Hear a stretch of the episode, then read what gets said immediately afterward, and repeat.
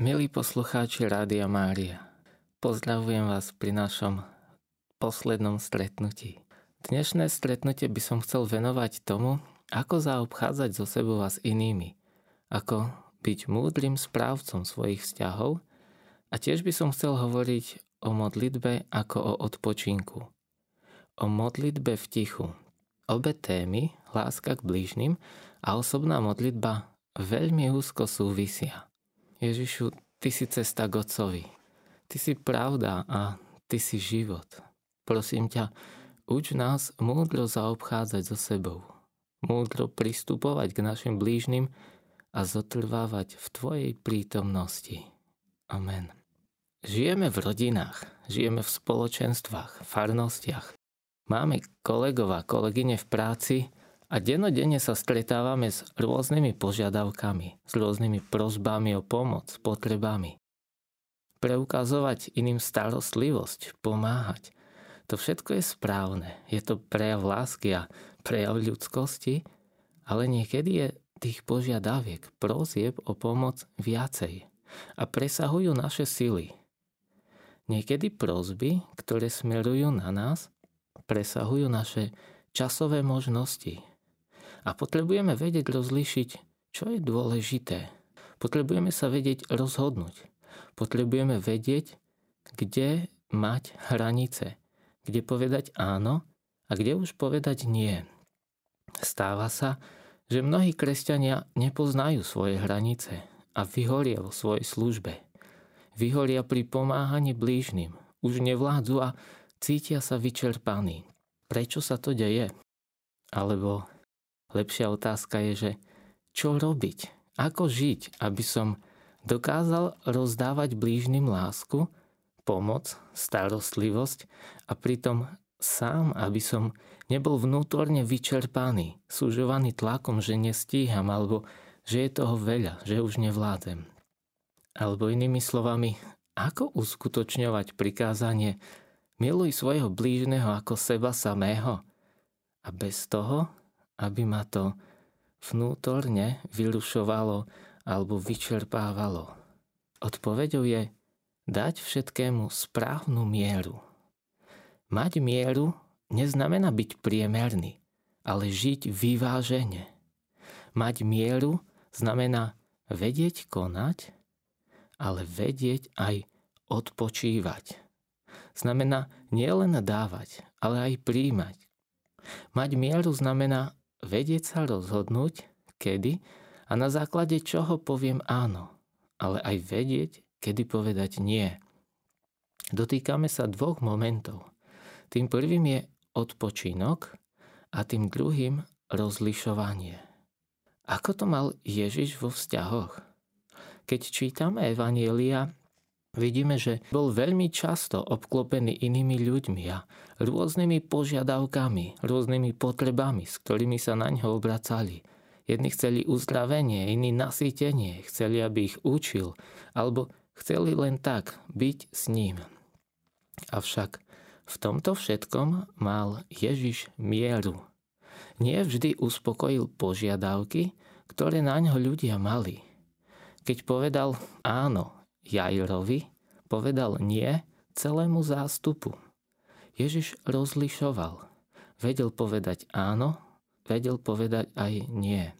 Čítajúc Evanielia, môžeme vidieť, že svoj čas nevenoval všetkým rovnako.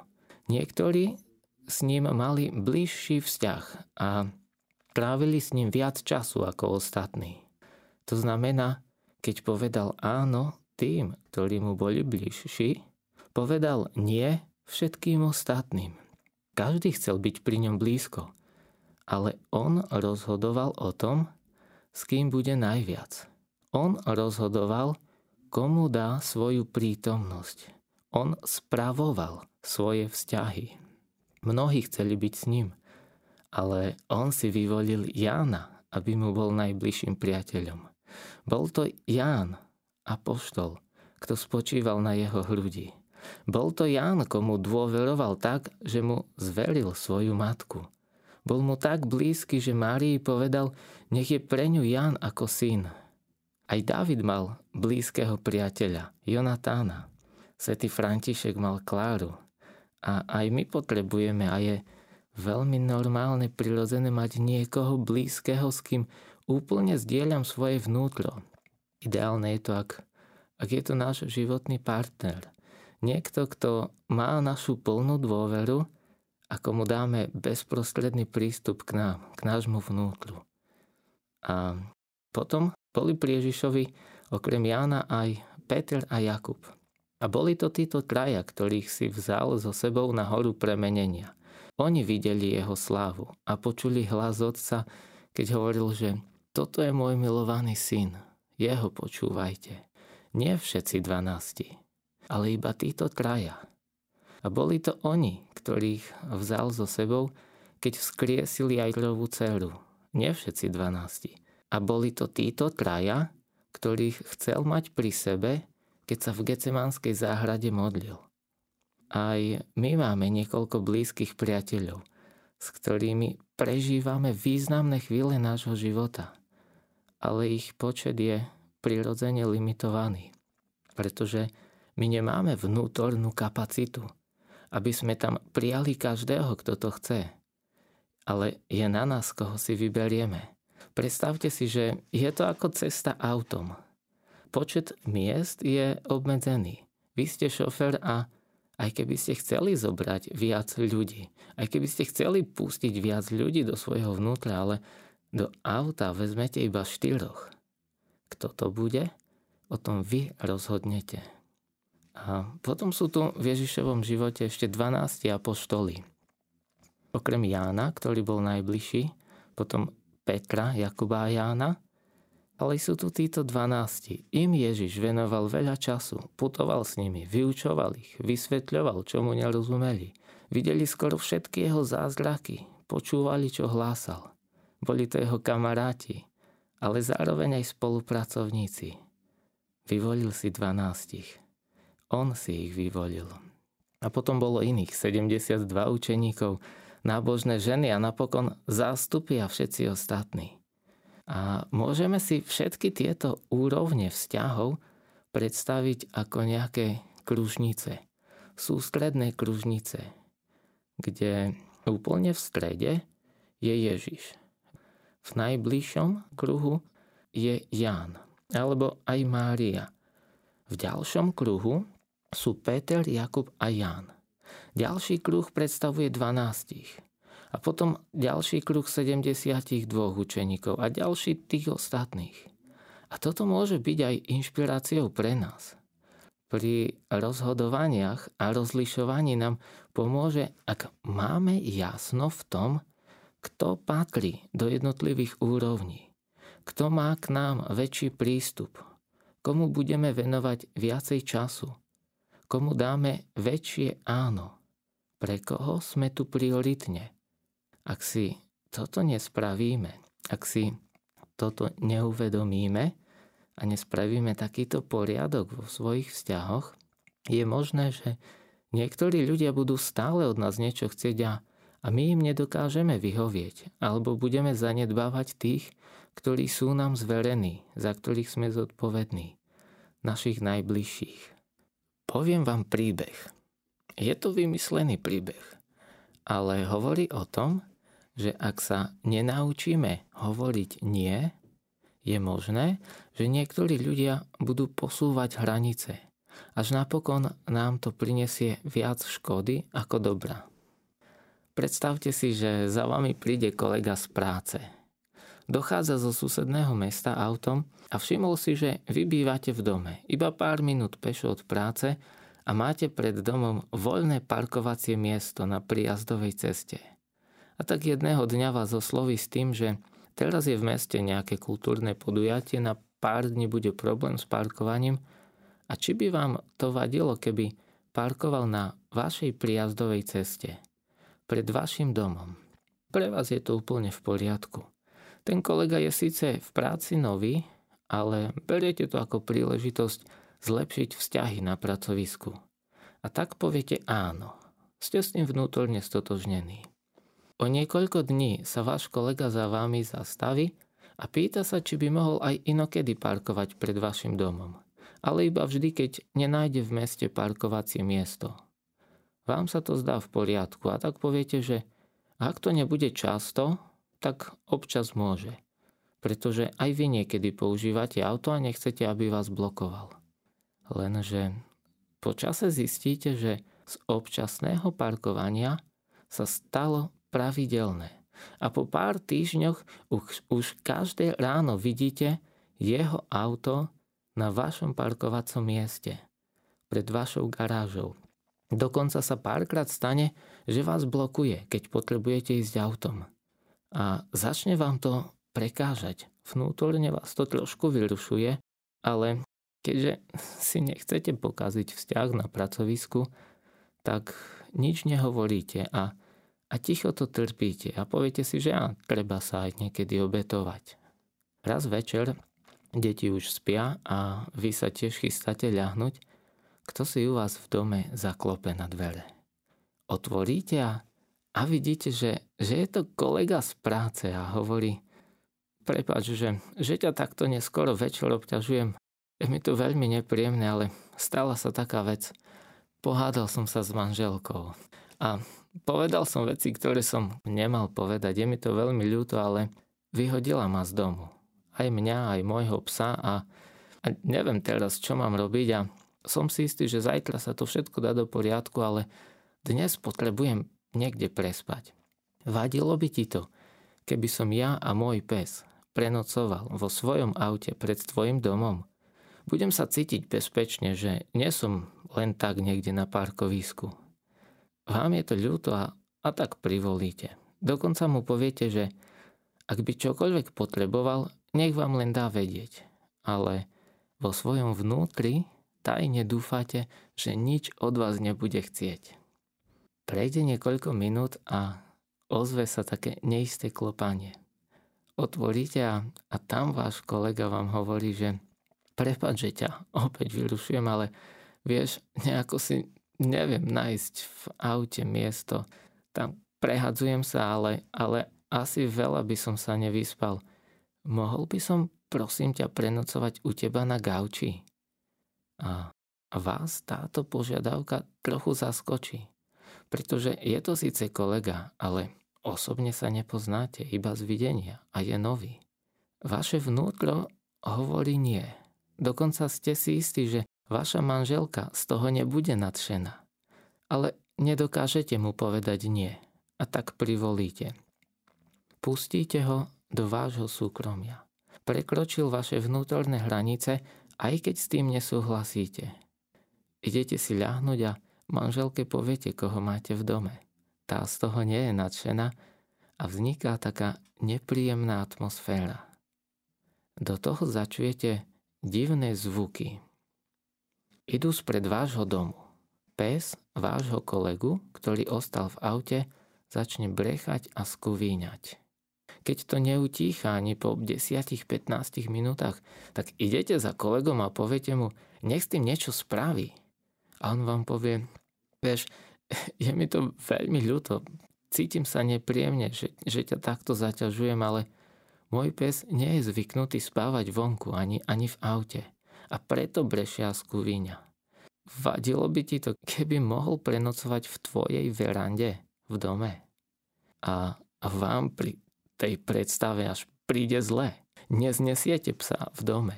Vaša manželka ani toľko. A, ale bojíte sa, že, že to skúviňanie a to brechanie neprestane. Zobudia sa deti, zobudia sa susedia. A čo im zajtra poviete? A čo povie kolega v práci?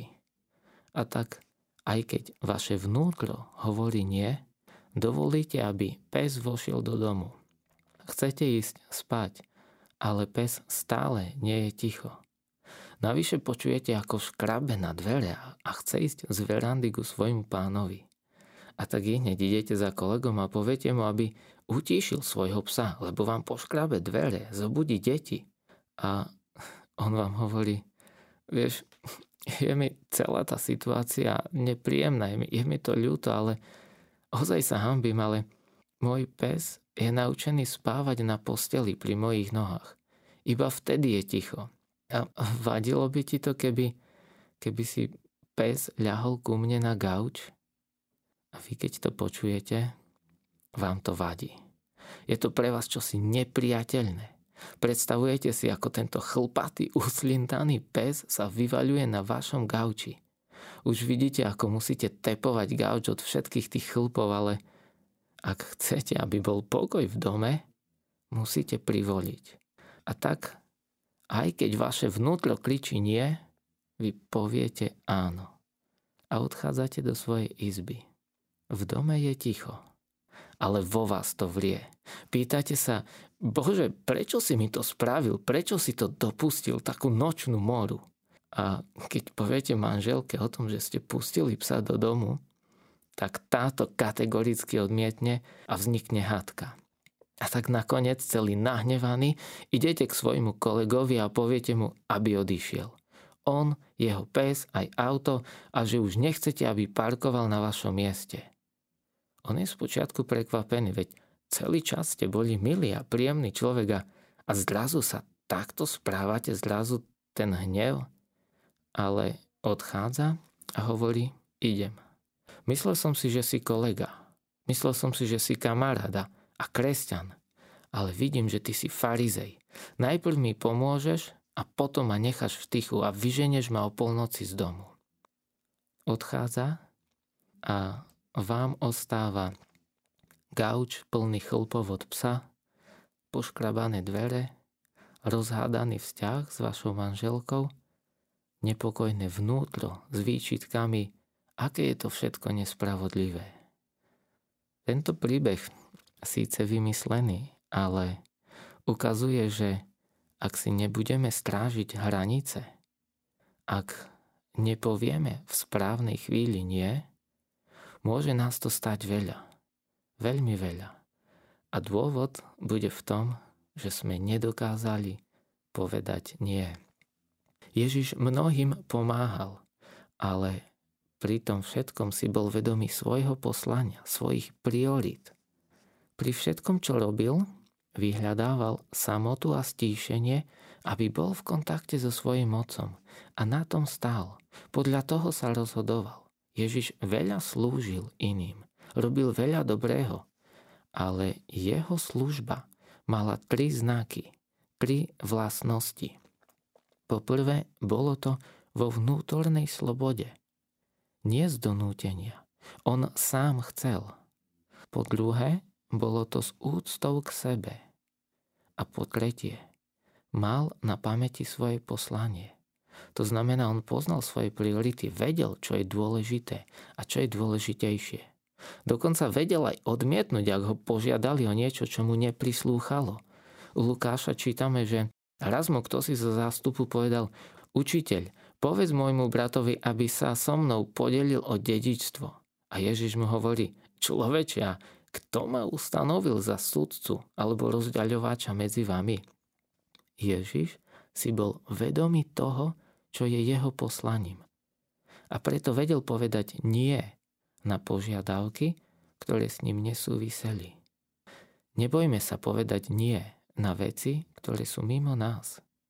Ak budeme mať jasno vo svojom osobnom poslaní, v tom, za čo sme zodpovední a k čomu nás pozýva naše srdce, aké sú naše priority, dokážeme povedať nie na všetko ostatné.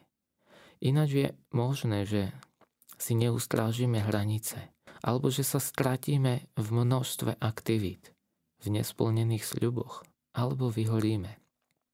Mať mieru neznamená byť priemerný, ale mať vyváženosť.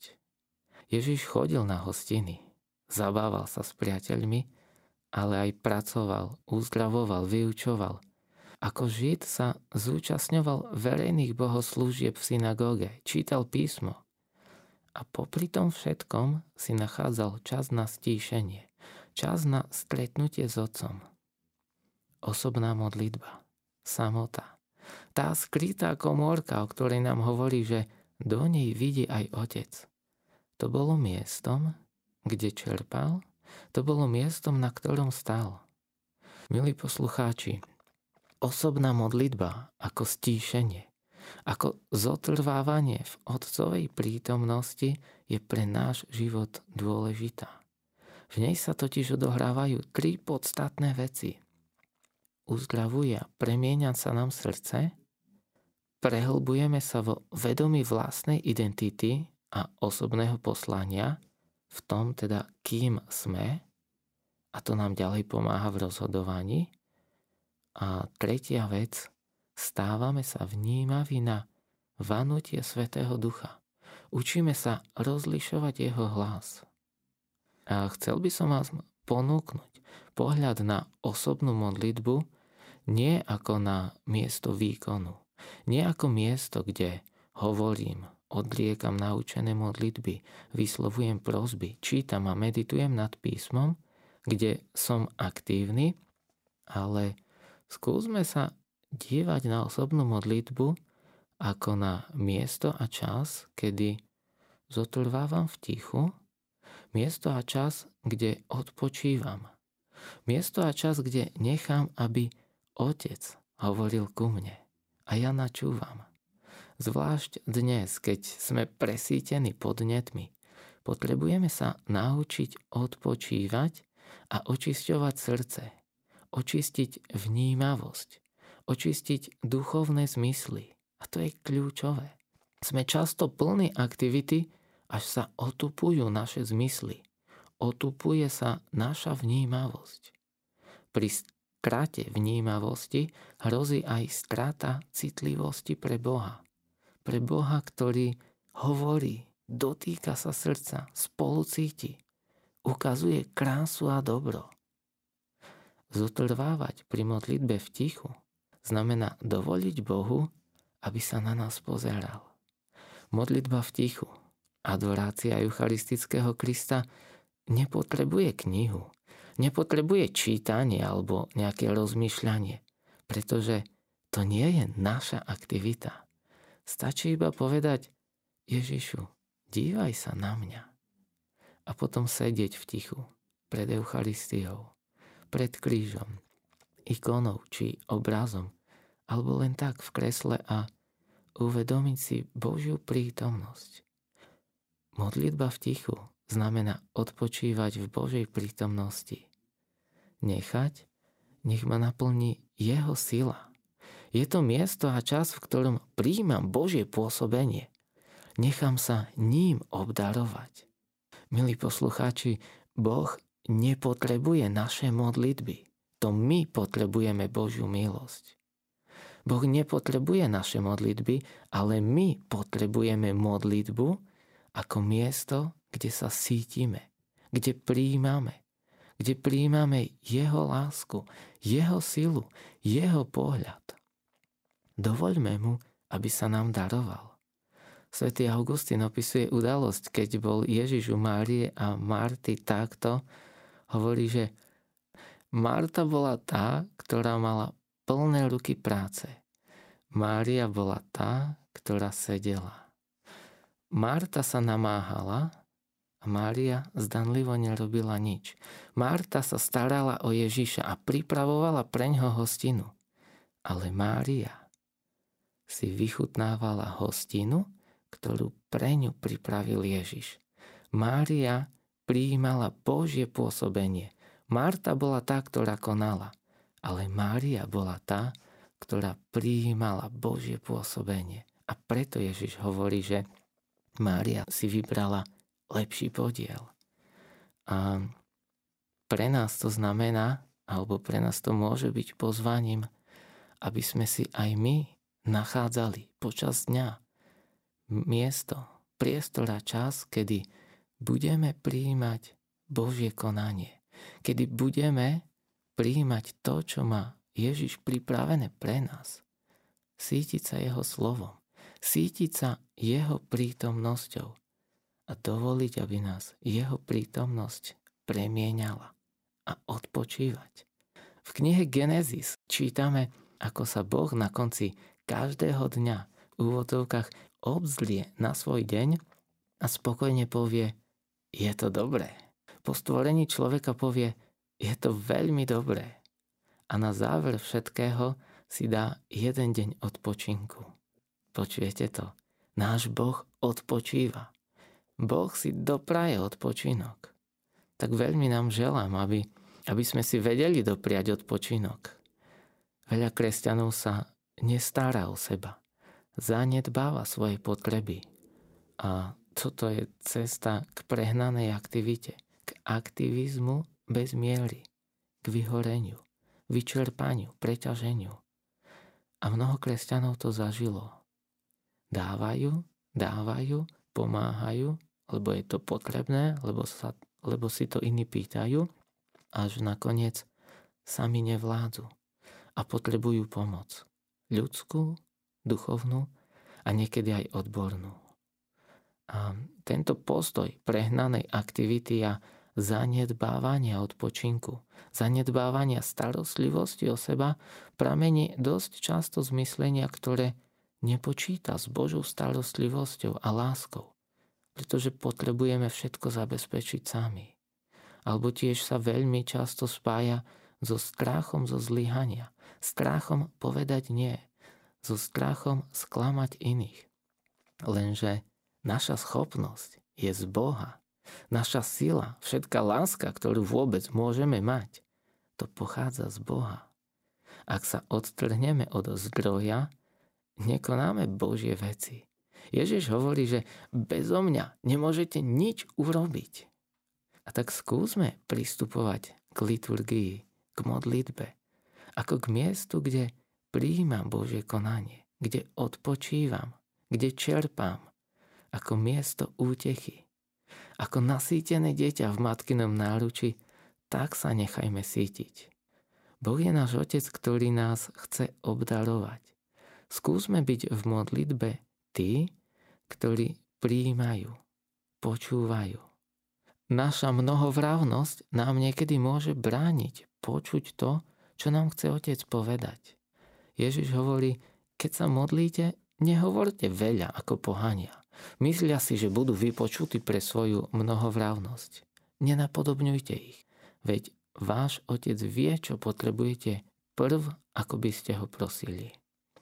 Niekedy sa stáva, že kvôli množstvu aktivít a povinností, ktoré na sebe vezmeme voči blížným a skracujeme či obmedzujeme osobnú modlitbu. Môže to viesť k tomu, že uprednostníme tzv. modlitbu prácou a ospravedlňujeme si tým osobnú modlitbu, čas stíšenia, čas načúvania Božiemu slovu alebo eucharistickej adorácii. Lenže toto je šikma plocha. Zvlášť osobná modlitba je miestom, ktoré posvetí každú prácu a každú aktivitu. Modlitba ako stíšenie, ako odpočinok a načúvanie Bohu je prameň a uholný kameň ďalšej činnosti. Jozef Ratzinger, emeritný pápež Benedikt XVI, v knihe Zasiahnutý neviditeľným hovorí, že Rizikom, ktoré dnes hrozí, je prílišná a výlučná aktivita človeka. Doslova hovorí, my robíme církev, my sa pokúšame zlepšiť ju a, a vybudovať ju ako útulný dom. Ale to, že je Boh aktívny, že On koná, to v modernom svete nepredpokladáme. Na inom mieste hovorí, že sila modlitby siaha ďalej než ľudská aktivita. Tam, kde zaujmem postoj modliaceho sa, kde sa vzdám seba samého a uznám Boha, tam sa mi otvára brána sveta. Tam sa otvorím pre Boha do Korán a tak Boh bude môcť konať pre mňa a skrze mňa. Toto hovorí Benedikt XVI. Takáto modlitba sa stáva miestom rastu a príjmania sily, vďaka ktorej sa môžem vrátiť do činnosti a múdro pomáhať, múdro a kompetentne konať, lebo moje konanie sa opiera o Božie pôsobenie. S otrvávaním v tichu, v Božej prítomnosti sa naša myseľ upokojuje. Pochybnosti sa pomaly rozplynú, starosti strácajú svoju naliehavosť a rastie v nás dôvera. Ak hľadíme iba očami našej mysle, Stáva sa, že sme oklamaní svojimi predsudkami, obavami a úzkosťou. Ale ako sa upokojuje naša myseľ, otvárajú sa oči nášho srdca, náš vnútorný zrak. Aj Antoine de Saint-Exupéry hovorí, správne vidíme srdcom, to podstatné je očiam neviditeľné. Svetý Augustín hovorí, že oddych je kľúčový v živote s Bohom. Keď odpočívame, v tichosti sa odohráva naša premena. Otvárajú sa oči našich srdc a sme schopní vidieť a milovať. Raz sa pýtali matky Terezy, že prečo sa stará o umierajúcich, prečo ich zbiera po uliciach, prečo to robí. A ona odpovedala, lebo je to pekné. Lebo je pekné pritúliť umierajúceho človeka. Dať dôstojnosť jeho posledným minútam. Byť pri ňom, nenechať ho samého. Jej premenené srdce robilo to, čo je vlastné Božiemu srdcu. Jej motívy neboli získať si slávu, uznanie, dobrými skutkami zabezpečiť nebo. Ona mala modlitbou premenené srdce a tak prirodzene robila to, čo je Božie. Poznáte príbeh o poslednom súde? Matúš zachytil tieto Ježišové slova.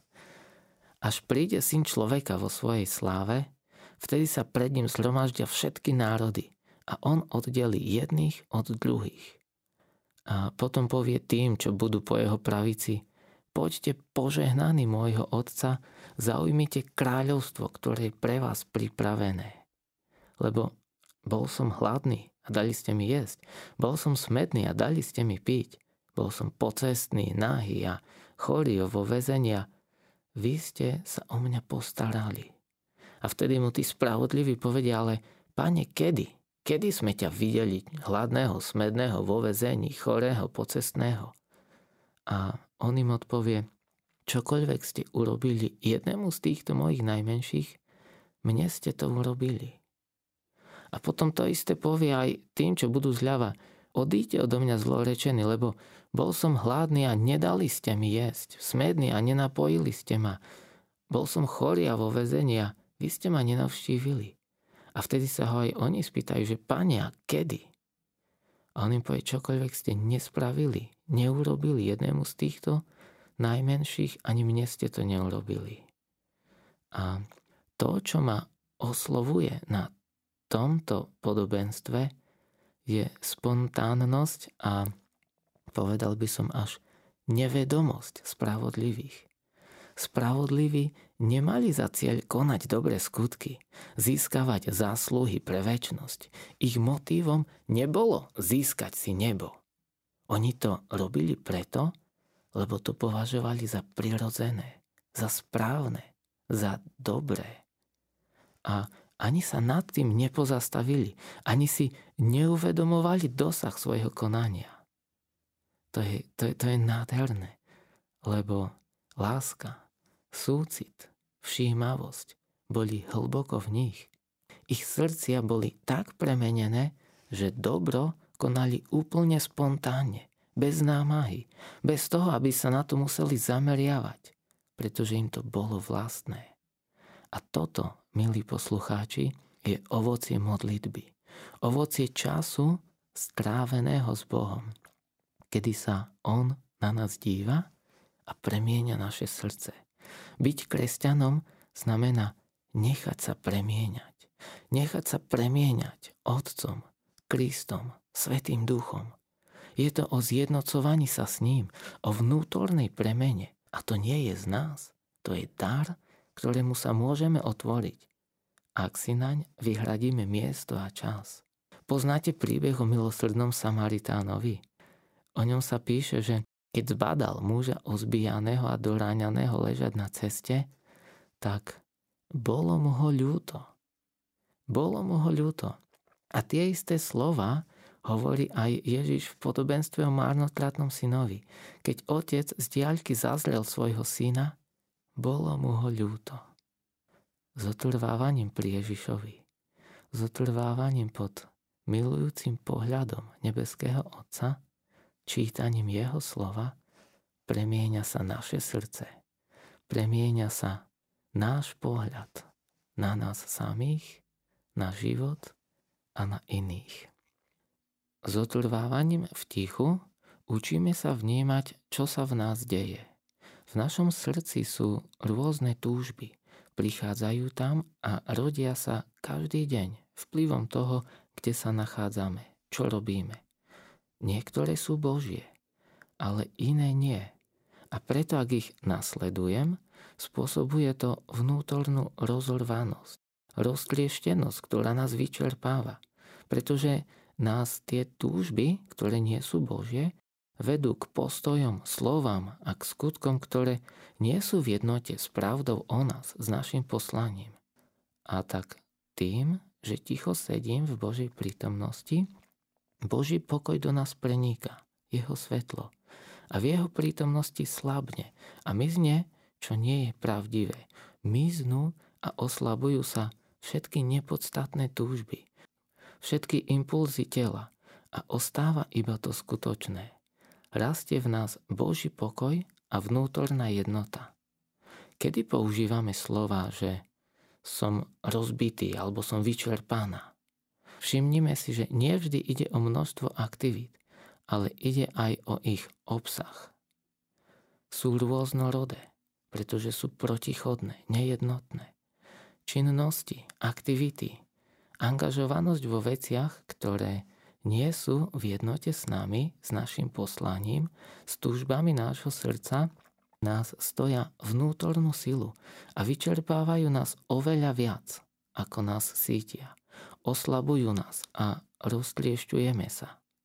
A tak prekážkou častokrát ani nie je množstvo aktivít, ale ich nejednotnosť. To, čo nás odťahuje od pravdy o nás, od našej identity, to nás umrtvuje, to nás zabíja, to nás vyčerpáva. Každá túžba a činnosť ma niekam smeruje a ide o to vyberať si túžby a konanie jedného smeru. Tým sa buduje vnútorná harmónia a pravdivosť.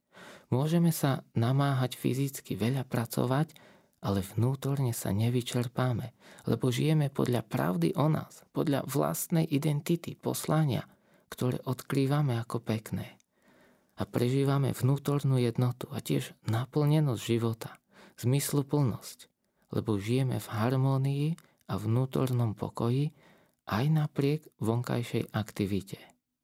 Ak ideme v smere svojho poslania, aj napriek vonkajšej činnosti a námahe sme vnútorne zjednotení a cítime, že v službe vnútorne rastieme. Buduje nás to – aj napriek istým obetám a námahám a nevyčerpáme sa, lebo sme vnútorne jednotní. Ideme jedným smerom, pravdivým smerom a to nás naplňa. Milí poslucháči, buďme sami sebe priateľom. Začnime sa viacej starať o svoje vnútro. Majme pre seba porozumenie a dovoľme si odpočívať v modlitbe, v tichu. Načúvajme, čo nám nebeský Otec hovorí o nás, ako sa na nás díva. A potom aj iní sa popri nás budú mať lepšie. Keď budeme v harmonii sami so sebou, budeme ju mať aj vo vzťahoch s inými. Keď sa premení naše srdce, zmení sa náš pohľad a zmení sa mnoho vecí v našom živote. Svetý duch je v nás aj keď necítime jeho prítomnosť. On stále pracuje v srdciach tých, ktorí ho hľadajú a otvárajú sa jeho pôsobeniu. A tak do ďalších dní vám želám stále väčšiu túžbu po zotrvávaní v Božej blízkosti, stále väčšiu túžbu po modlitbe a nech vás sprevádzajú slova žalmistu Pane, Ty ma skúmaš, a vieš o mne všetko. Ty vieš, či sedím a či stojím. Už zďaleka vnímaš moje myšlienky a všetky moje cesty sú ti známe. Hoci ešte slovo nemám ani na jazyku, ty vieš, čo chcem povedať. Obklopuješ ma spredu i zo zadu. Obdivuhodná je pre mňa tvoja múdrosť. pre teba ani tmy tmavé nebudú a noc sa rozjasní ako deň. Tebe je tma ako svetlo. Bože, aké vzácne sú pre mňa Tvoje myšlienky a ich počet je aký obrovský. Skúmaj ma, Bože, a poznaj moje srdce. Skúmaj ma a všímaj si moje cesty. Pozri, či nejdem blúdnou cestou a veď ma po ceste k väčšnosti. Amen.